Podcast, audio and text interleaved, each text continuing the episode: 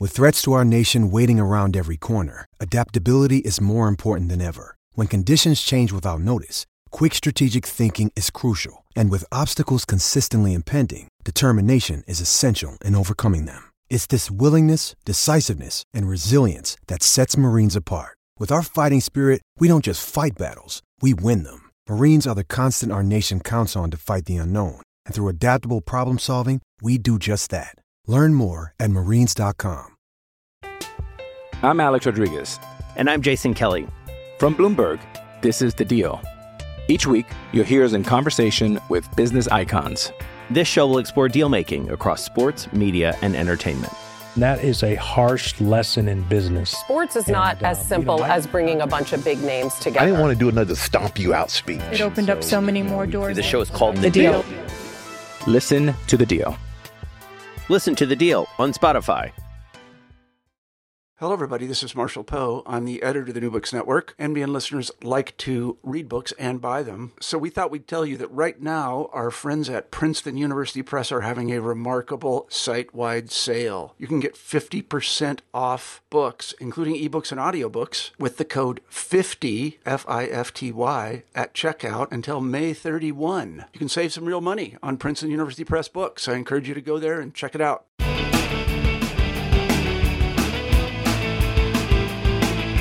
Hello, everybody, and welcome back to the Hello, everybody, and welcome back to New Books and Sports, a podcast channel on the New Books Network.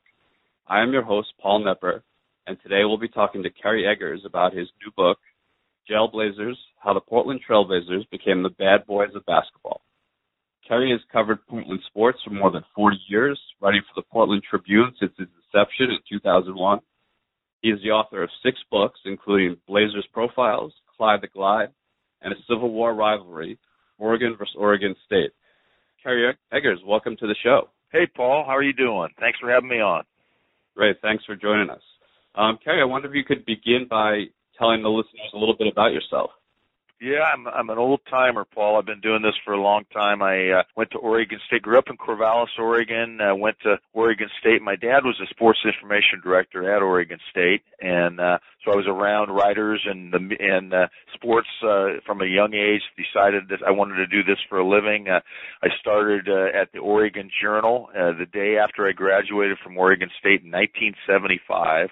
And worked there for 7 years, and then the Oregon Journal merged with the Oregonian. I worked for the Oregonian until 2001, and then the Portland Tribune came on, and it was founded, and I've been there ever since as a columnist and writer. I have written, actually, this is actually my 7th book, The Jailblazers, and, you know, the opportunity came about. I probably wouldn't have done this on my own, Paul, but because it was there's certainly mixed feelings about that era in Portland and the fans of the Blazers, who appreciated that it was a very high level of basketball. They got to the conference finals twice and came very close to winning a title and had a lot of good years, but they also had a lot of misdeeds and poor behavior from a lot of the players through that time.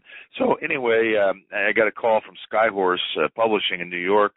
I guess it's been about 3 years ago now, and you know, so the publisher representative Jason Katzman told me he thought it was a book that could be of interest not only on the regional level but on the national level. And you know, I thought about it, and I said, you know what, maybe this is a story that should be told, and I guess I'm the guy to do it. So that's how it came about, and it came out in December. Right. It's clear from reading this that this book is so well researched. Can you tell the listeners a little bit about your process for researching the book? Sure, yeah. You know, the first thing I did was I went through one of the things people say, did you remember all these incidents and all these anecdotes? No, absolutely not. I remembered some of them, but, you know, to refresh my memory, I went through every newspaper from, it would be about 94, 95. This book covers from about 94 to about 2006, so it's really a a 12-year look, so it's several different groups of players. But I read every paper from every sports section from about 94 to 2001 at the Oregonian, and after we started at the Tribune from 2001 to 2006. So that took about 3 or 4 months, and then I began the interview process. My goal was to get to about 100 people. I got to about 70 people. There were some that wouldn't talk about this, including Bob Whitsitt, the general manager, and through the time. But I got all the head coaches. There's 4 head coaches that were involved during that time, starting with P.J. Carlesimo, Mike Dunleavy, Maurice Cheeks, and then Nate McMillan caught the end of it, talked to all of them, talked to most of the assistant coaches. They were a really valuable resource. Talked to 25 players. And got some great insight there, and then some auxiliary type people. The flight attendant for the team plane for 9 years, she was really good. Joey Crawford, the referee, and then 2 other referees that chose to be anonymous because they're still working. They got Pete Simpson, the guy who worked the police beat during that time, and had some very interesting observations. So I tried to get a cross-section of people that could talk about it, I think, and then I used, of course, a lot of the quotes from that era.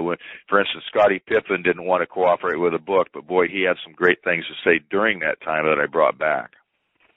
You started the book with an introduction about Game 7 of the 2000 Western Conference Finals. Can you talk a little bit about that game and why you chose to start the book there? Well, that was the lightning rod that sort of started a realization that maybe there was something really big wrong here, and it's probably not fair, because if you remember that game, Paul, they had the series was the Blazers were down 3-1.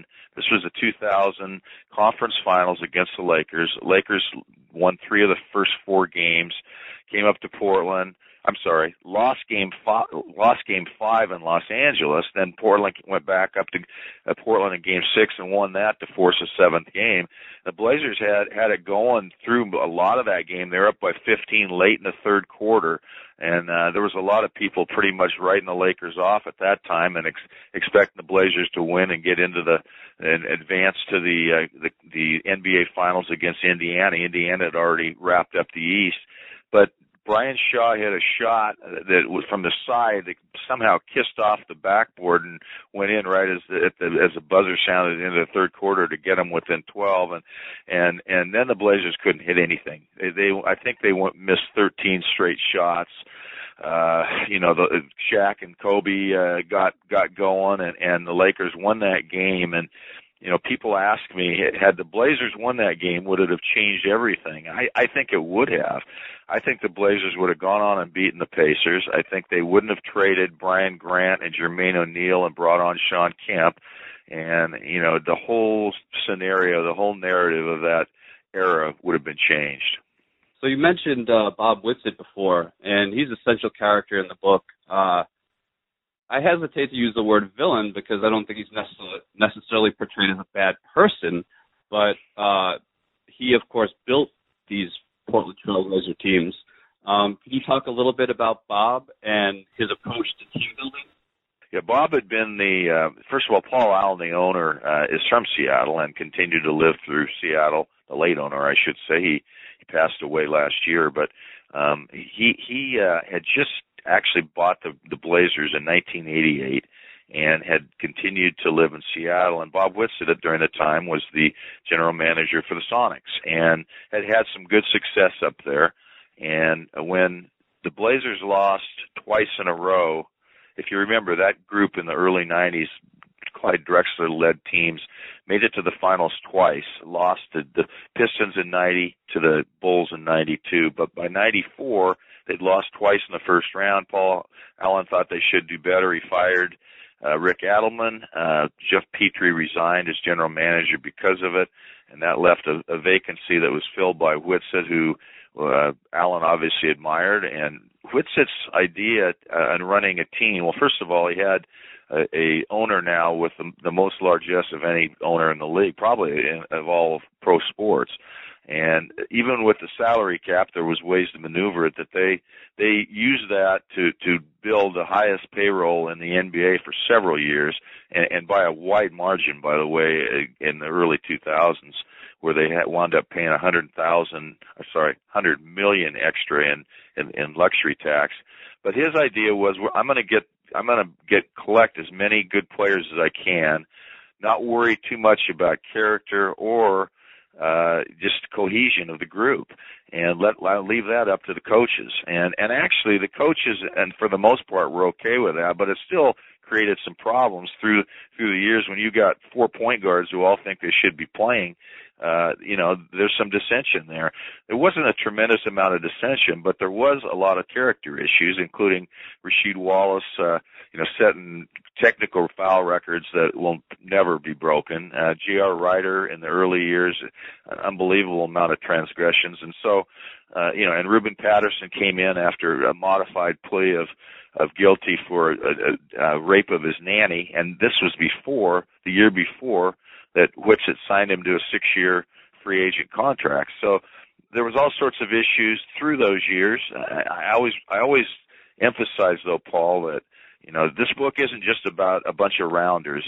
There was also a lot of character guys that played through that era. I think of Brian Grant and Steve Kerr and Jermaine O'Neal and Steve Smith and even Pippen, although he had some issues, he was a great leader for that group. Chris Dudley, who ran for governor in the state of Oregon. So there was a lot of good people and a lot of good players, but also a lot of problems. It's amazing as a big basketball fan myself. Looking back, there are so many incidents that occurred during those years. Some of which I just completely forgot about, such as like Qyntel Woods and the dogfighting incident. Mm-hmm. I completely forgot about that. You covered the team, of course, and I'm sure you knew about most of these incidents. Were there any major incidents that you heard about for the first time in the course of your research? Yeah, there were, and nothing really comes to mind. I would say more it was I didn't realize the depth of some of the things. For instance, the dogfighting.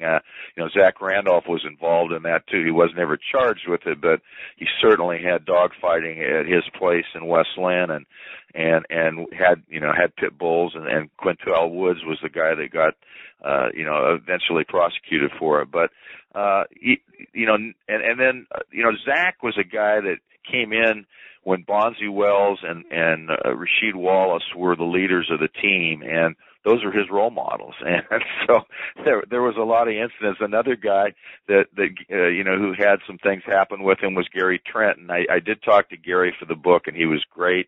I think Gary's come to the realization that he was pretty immature. He came from a horrible background, probably the worst background of any of these players, Paul, with parents in prison and drug dealer. He was dealing drugs when he was 14. Here's a guy that's come out the other side and has done pretty darn well, and he's now, I think, a personal trainer and coach in Minnesota. His son, Gary Trent Jr., just finished his rookie year for the Blazers. Nice kid, so good for Gary. But not all of the players have that feeling. A lot of them feel like that they were misrepresented and that the Jailblazers image was overblown. Yeah, I was going to ask you about that. How did players and executives that you spoke to, how did they feel about you writing this book, and I guess specifically the title of the book? Yeah, well, we debated, what to title it, but honestly, that's what the group was known as, and so it was actually a mutual decision, and they convinced me that it was the right thing to do, and I think it was. These people have asked me, did they actually spend time in jail when they were with the Blazers? No, there was none of them that did. But it's sort of a colloquialism, right? It's the image that they had of there were a tremendous amount of transgressions. One year, there didn't go 15 days without some sort of incident involving police or suspension or major fine, that type of thing for something the players had done. So. I don't think the players were thrilled about. I'm sure none of them were thrilled about the title of the book. I think the ones that cooperated with me knew that I'd give it a fair, a balanced look. That's what I really tried to do.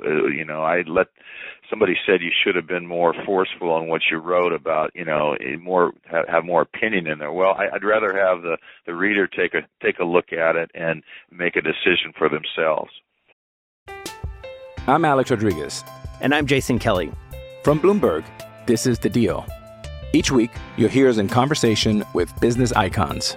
This show will explore deal-making across sports, media, and entertainment. That is a harsh lesson in business. Sports is not as simple as bringing a bunch of big names together. I didn't want to do another stomp you out speech. It opened up so many more doors. The show is called The Deal. Listen to The Deal. Listen to The Deal on Spotify. Do you think there was an identifiable low point to the Jailblazers era? Oh, people ask me that. One incident that comes to mind, I can't remember exactly what year it was. I think it was 01 or 02, towards the end of the regular season, and they'd actually played pretty well. They were coming on, and it was a game against the Lakers. I think it was on, well, I can't remember the date on it, but it was right at the end of the regular season, and Sabonis had was a great flailer. He's another one, by the way, I should have mentioned. I wrote a lot about Arvydas. He's in Europe. I did not get a chance to talk to him, but I talked to everybody about him. And he was a beloved figure in Portland and with his teammates. But he also had a great habit of, as a lot of Euros do, of flailing and flopping as an art form. And he did it in a game and fell back into Wallace and hit him in the face, and he was upset about it. Well, he did it again in this game, and I think he chipped a tooth of Wallace, and Rasheed was incensed about it. And a couple of timeouts later, it came to a head, and they walked over to the sidelines, to the bench, and he threw a towel in Sabonis's face, and it was just totally uncalled for. Bill Walton was calling the game that day, and he was over the moon upset about it. And there was an incident in the locker room after that with Mike Dunleavy, and so I that might have been a catalyst to there needed to be some changes made, and within a year or two, within about 2 years, Paul Allen came to the realization that they couldn't just behave like this, and Whitsitt was fired, and they began the reclamation. So as you mentioned, there were coaches covered in this book in this time period. I think Mike Dunleavy may have been the longest. If it wasn't the longest, at the least he was there when they were kind of at their peak, when they got to Game 7 of the Western Conference Finals. Can you talk a little bit about his relationship with this cast of characters? I think Mike Dunleavy was the best coach during that time. He'd come from the Lakers and had gotten them to the NBA Finals 1 year. He'd been there before. Then he was in Milwaukee for 4 years, where he was the general manager and the coach. Then he came to Portland and was just the coach and worked with Whitsitt and. He did not condone. Mike was fantastic. I thought he was one of the greatest sources. Mike was at Tulane at the time. I think he's no longer there, but he was a great source for me, and giving me some behind the scenes look at what happened with that team. It was difficult because you're right. He had some good teams. He was the one that took him to the conference finals twice, 2 years in a row. And they had some really good talent, but, the character issues played a part. And then also, in some cases, too many players and a couple of unhappy players that weren't playing. So, he was walking a tightrope. He had Rasheed Wallace trying to keep him under control, which did not work. And then he had a big blow up in the locker room that I described in the book with Mike, and Mike stood up to him. And so I felt bad for Mike in that I thought he was a good coach, and it was too bad that he was let go of his position after the 2001 season. Scottie Pippen to me is kind of a very interesting character in this book because, of course, he'd won 6 championships. He knew what it meant to be a professional. He knew what it meant to come to work every day. He knew how you're supposed to carry yourself when you're a professional. And it must have been just extremely difficult for him to be around some of these, knuckleheads, for lack of a better word. How did Pippen deal with all of this? Yeah, you're absolutely right on everything you said there, Paul. And you know, he had his behavioral issues too. If you remember, the refusing to be in there at the end, he was upset when Phil Jackson had Kukoc shoot the shot at the end of the game, and so he didn't have a clean. Man, I remember that well. That's right. So you know, he didn't have a clean sheet. However, this is later in his career. I think he'd grown up some, and you're right. He knew what it took to be a champion. He knew what it took to win, and he knew that team had what it took to win. But his frustration, I love the, you know, when I think about it, he was so open with me, and I don't know, probably some of the other writers during the time about, you know, what was going on, and I, you know, I was disappointed that he decided not to talk to me now as I'm writing the book, but he was phenomenal during that time, and I used a lot of those quotes, and boy, did he let Bob Whitsitt have it a couple times. And, you know, as I went back and looked over some of the stuff that he told me, I was surprised that he didn't get in trouble for being so open and transparent about what was happening. I have to say my favorite part of the book was the last chapter. Which consisted, of course, of people reflecting back on that era. I thought that was just very interesting how you've done that. You've read, you know, how many sports books over the years, and this was kind of a different approach. I hadn't really seen that before, where you kind of had this whole retrospective, more than just like a simple epilogue, but like a full chapter on it. So I was wondering if you could talk a little bit about that chapter. Yeah, thanks, Paul. It's my favorite chapter too, and I didn't, you know, when I collected all the information and the quotes, I didn't, and the after the interviews, I didn't know how I was going to put it together, and I did intersperse some of the stuff through the book, for the contemporary stuff through the book, including a lot of stuff by guys like Rod Strickland, and Rod was really good, but Rod kind of was right at the start of it, if you remember, when he had problems with P.J. Carlesimo, and he wasn't really a Jailblazer, although he came back for one season, part of a season, but during that early part wasn't really the Jailblazer era. It really started when J.R. Rider came to the team, but anyway, I decided, you know, I thought, well, it's going to be confusing to the reader if I intersperse too much of this stuff now as opposed to using the stuff then. So I said, okay, I'm going to try to put most of the best stuff at the end and hope that people will get through the book. It's a long book. It's a 500-page book. And everybody has told me what you've told. Most people have told me that they enjoyed that the most. And you know, it is interesting to hear all the different people, and you'll hear so many, you know, Steve Kerr and Dudley and Brian Grant and then the referees, and I'm, you know, that's where I put the long section with Stephanie Walker Smith, she was the you know, the gal working the plane for 9 years, and she had so many great stories. So basically that last chapter is a storytelling, and I hope the readers appreciated it. Yeah, I'm glad you mentioned Stephanie. I think you called her Stebby in the book. Is that what it was? Stebby. Yeah, that was her nickname, Stebby. Yeah. And it's Lechness. I always say Lechness. I'm sorry about that, Steph. Yeah, she was fantastic. I mean, she told great stories, as you said, and she brought a different perspective because, you know, the locker room could be such an insular place, and here you have someone who's kind of out in the real world, who, you know, how to go into that locker room type atmosphere. And she just had some great insight and, like you said, great stories. I wonder how you came in touch with her, how you ended up talking to her. Yeah, you know, I didn't know her personally. I had a couple of people that were employees and former employees say, you ought to talk to her, and she was great. She was very revealing and open about it, and she had great affection for a lot of the players, including Wallace, who was one of her favorites, and you know, I believe he sent her some sort of a gift when she left the team while he was still there. And so, you know, you see different sides of these guys.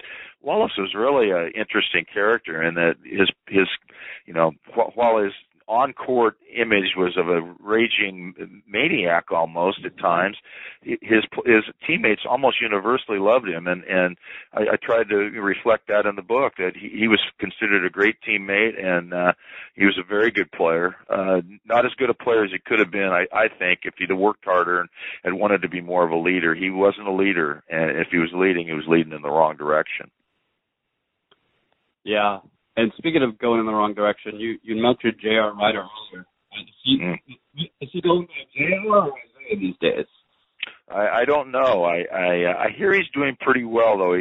He works in Phoenix. I think he's doing camps and working with kids, and that's a good thing. You know, he was a guy that could be very charming, and he's got a bright side to him. He's a well-spoken guy, but boy, he just didn't have any discipline. He didn't have the discipline that he needed to become the great player he could have been. Yeah. Because he was a tremendous talent. Yeah, he was an all-star talent that never made the all-star game. Yeah. How do the Portland fans look back on that era now? I'm sorry? How do the Portland fans look back on that? I think they look back, as I said, with mixed emotions. And I think,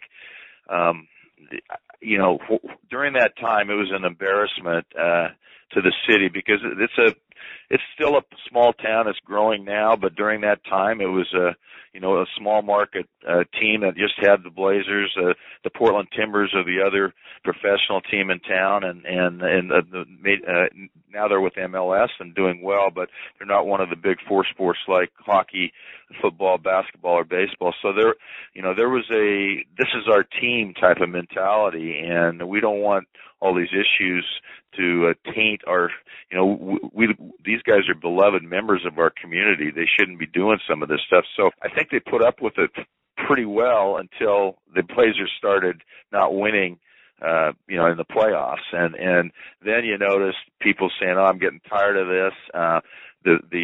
I believe they had 13,000 season tickets sold for several years, and then they went down to about 8,000 over a 2-year period. And that was pretty much the indication of Paul Allen that things needed to be changed about 2003, 2004. Do you think we could ever have a team like the Jailblazers again? No, I think it's unprecedented, and it will not happen again, because I don't think the NBA would. I don't think it will happen in pro sports again, because none of the leagues would allow that to happen, and I don't think the communities would allow it to happen, and I don't think the ownerships would allow it to happen. Is there a player in the book whose reputation among his teammates or the organization is very different than his public image? Well, I think Wallace is the answer to that. I mean, he's the guy that you look at as you know, never really been able to control his emotions on the court. He even to his last season with the Boston Celtics, I think he got 17 technicals in 41 games or something like that. And, but also not the greatest guy with the fans. He could be he was good with kids, and most players are, and that's good, but not so great with adults at times, and certainly not good with the media or with the referees, but again, very, very popular teammate, a likable guy was what they all said, and now he's coaching high school basketball in North Carolina. Good for Rasheed. Yeah. Okay, Kerry, I think I've taken enough of your time. Just one final question. Do you plan on writing another book in the near future? Well, thank you for asking, Paul. I've got one more year before I retire from the Tribune in July of 2020, and then after that, it's just too much when you're trying to hold on a job and have a family and a relationship, and then also try to write a book. It just takes over your life. You just it consumes you, and so once I retire, the first thing I'd like to do is take a look at all the stories. I've got access to all the stories I've written through a 44, it'll be 45-year career, and I'm gonna try to pick out 50 or 100, I don't know how many stories that I wrote, and then reprint them, and then let's take a look at what happened after I wrote those stories to the people. And from then on, I'll be open to projects through the years, and I hope I'll be able to do a few more. Sounds great. So once again, for our listeners, Kerry's book is called Jailblazers, How the Portland Trailblazers Became the Bad Boys of Basketball. It's a great read. I highly recommend it. And Kerry, thank you so much for your time. I really enjoyed this. Thanks again, Paul. Me too. Okay, take care.